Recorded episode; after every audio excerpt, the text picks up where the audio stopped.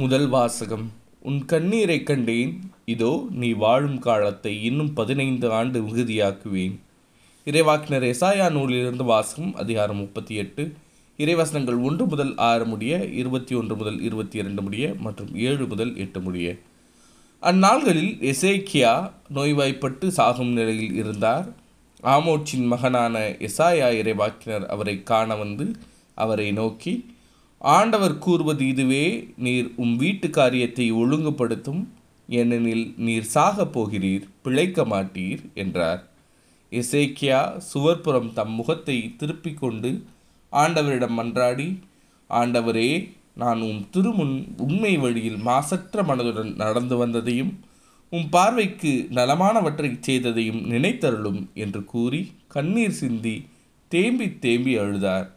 அப்பொழுது ஆண்டவரின் வாக்கு எசேயாவுக்கு அருளப்பட்டது, நீ எசேக்கியாவிடம் சென்று கூற வேண்டியது, உன் தந்தை தாவீதின் கடவுளாகிய ஆண்டவர் கூறுவது இதுவே, உன் கண்ணீரை கண்டேன், இதோ நீ வாழும் காலத்தை இன்னும் பதினைந்து ஆண்டு மிகுதியாக்குவேன். உன்னையும் இந்த நகரையும் அசீரிய மன்னன் கையில் நின்று விடுவிப்பேன், இந்த நகரை பாதுகாப்பேன். எசேக்கியா நலமடைய ஓர் அத்திப்பழ அடையை கொண்டு வந்து பிளவியின் மேல் வைத்து கட்டுங்கள் என்று எசாயா பதில் கூறியிருந்தார்.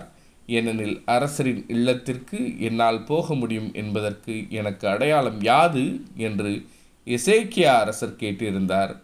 தாம் கூறிய இந்த அடையாளத்தை ஆண்டவர் நிறைவேற்றுவார் என்பதற்கு அவர் உமக்களிக்கும் அடையாளம், இதோ சாயும் கதிரவனின் நிழல் ஆகாசின் கதிரவ கடிகையில் பத்து பாத அளவு பின்னிடச் செய்வேன். அவ்வாறே சாயும் கதிரவனின் நிழல் அக்கடிகையில் பத்து பாத அளவு பின்னிட்டது.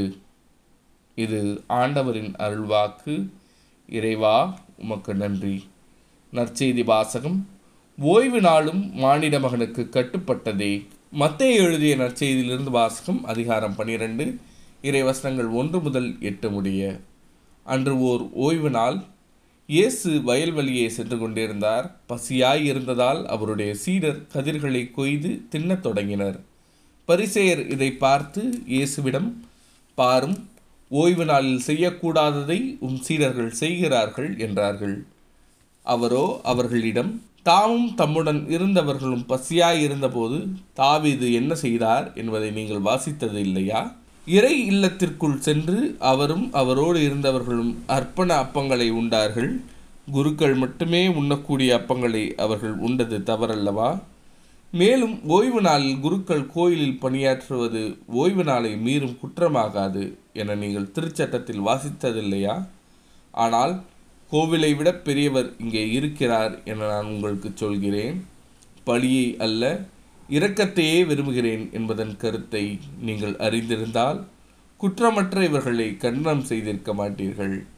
ஆம், ஓய்வு நாளும் மானிட மகனுக்கு கட்டுப்பட்டதே என்றார்.